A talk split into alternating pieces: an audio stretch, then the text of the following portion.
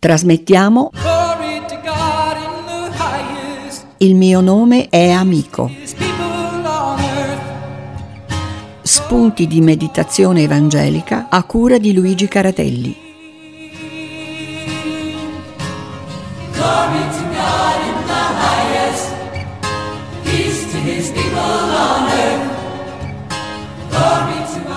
Nel 1966 e nel 1967 Mogol, fresco di collaborazione con Lucio Battisti, scrisse le parole di due canzoni che sono rimaste famose nella discografia italiana.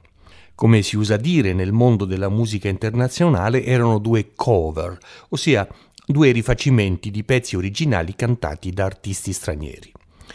Per i Dick Dick scrisse Sognando California, la cover del pezzo originale California Dreamin' dei Maman and Papas e l'anno seguente per Bobby Solo riadattò, mantenendone il titolo però, il tema originale di San Francisco cantata da Scott McKenzie.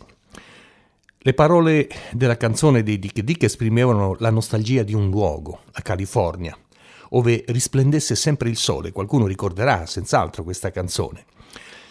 E che risplendesse il sole, dicevo, al posto di monotoni cieli grigi e foglie gialle. Alcune parole del testo dicevano sento solo freddo, fuori e dentro me sogno California e un giorno io verrò. Sembra che neppure l'offerta religiosa possa vincere tale nostalgia. Infatti, continua Mogol in questo testo, entro in chiesa e là io cerco di pregare, ma il mio pensiero invece va, ritorna sempre là al sole caldo che vorrei, che qui non verrà mai. Ti sogno California. E quindi ribadisce, e un giorno io verrò. La stessa nostalgia traspare dal brano citato per Bobby Solo, dove il personaggio simbolo è già stato in California e precisamente a San Francisco e colto da uno struggente mal d'Africa, tra virgolette, trapiantato in suolo statunitense, invita altri viaggiatori a visitare il paradiso in terra. Alcune parole del canto dicono Se tu andrai a San Francisco raccogli un fiore e portalo con te. Questo è un chiaro riferimento alla sconvolgente stagione dell'amore, così venne chiamata poi, a cui avevano dato vita i famosi figli dei fiori e i vari hippie, convinti che la terra promessa si potesse costruire sulla terra, quella californiana e questa volta addobbandola non solo di fiori, ma anche purtroppo da filosofie atee, oltre che mh, dalle loro ingenue interpretazioni della pace e dell'amore.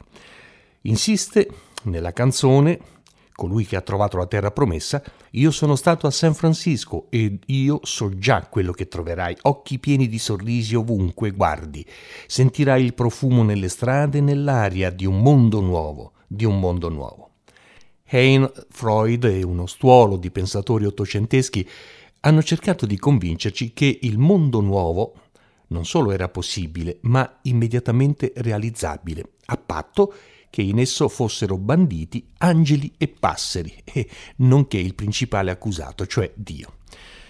La stagione californiana degli anni Sessanta, pur recuperando gli attori esclusi dagli irremovibili atei di un secolo prima, non ha prodotto il mondo nuovo tanto agognato. Sappiamo come è andata a finire.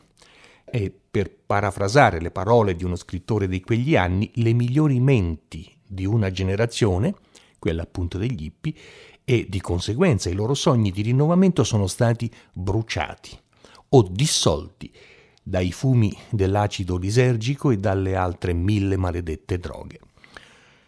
Nel suo importante libro sull'epopea del rock, intitolato proprio La Terra Promessa, Gino Castaldi, uno dei migliori osservatori della rivoluzione hippie, benché ammetta che non sia facile trovare l'esatto momento in cui il rock per la prima volta ha promesso una nuova terra, cito testualmente, un nuovo regno da aggiungere, ammette anche che questa illusione l'ha creata sin dall'inizio, il rock nutrendosene con adolescenziale ingordigia, facendone un punto centrale della sua poetica.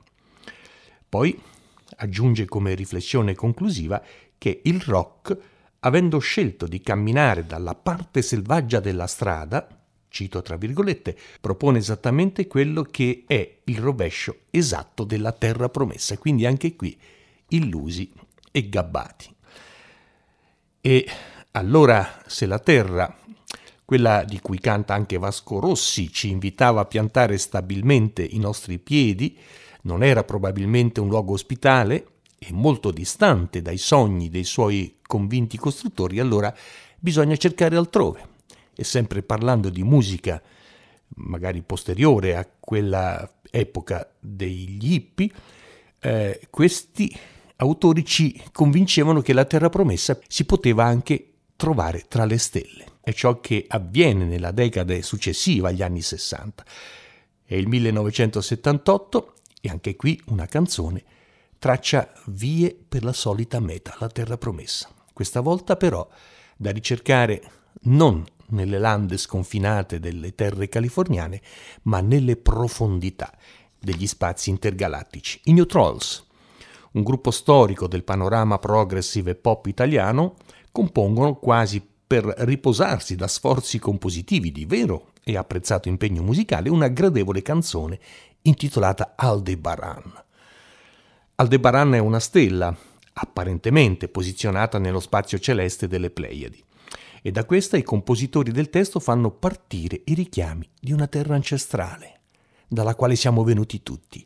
Dicono nel testo i New Trolls Aldebaran, terra dei fratelli miei. E anche in questo caso, accomunati ai ricercatori in fuga verso la California che li hanno preceduti, i New Trolls raccontano di uomini insoddisfatti dei cieli che li sovrastano e cantano la pace intorno a me non bastava più. E allora bisogna raggiungere un altro luogo, Aldebaran, la stella luminosa. È Aldebaran la nuova terra promessa? Siamo veramente figli delle stelle, come ci informava in maniera più ballabile e meno pretenziosa Alan Sorrenti? I New Trolls sperano di sì, infatti nel testo originale si dice e sento nel cuore stelle antiche e misteriose, sorelle, sempre là, dove sei, come sei, se ci sei, terra dei fratelli miei.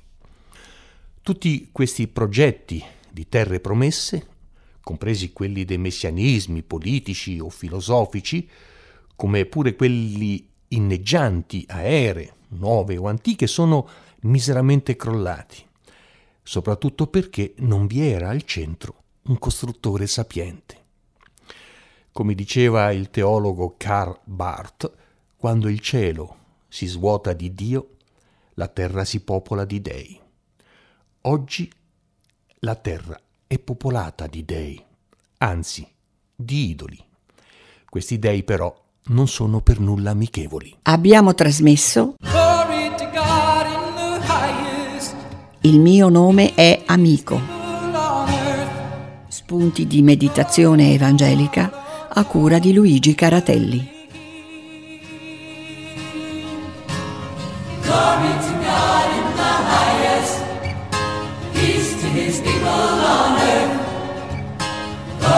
Glory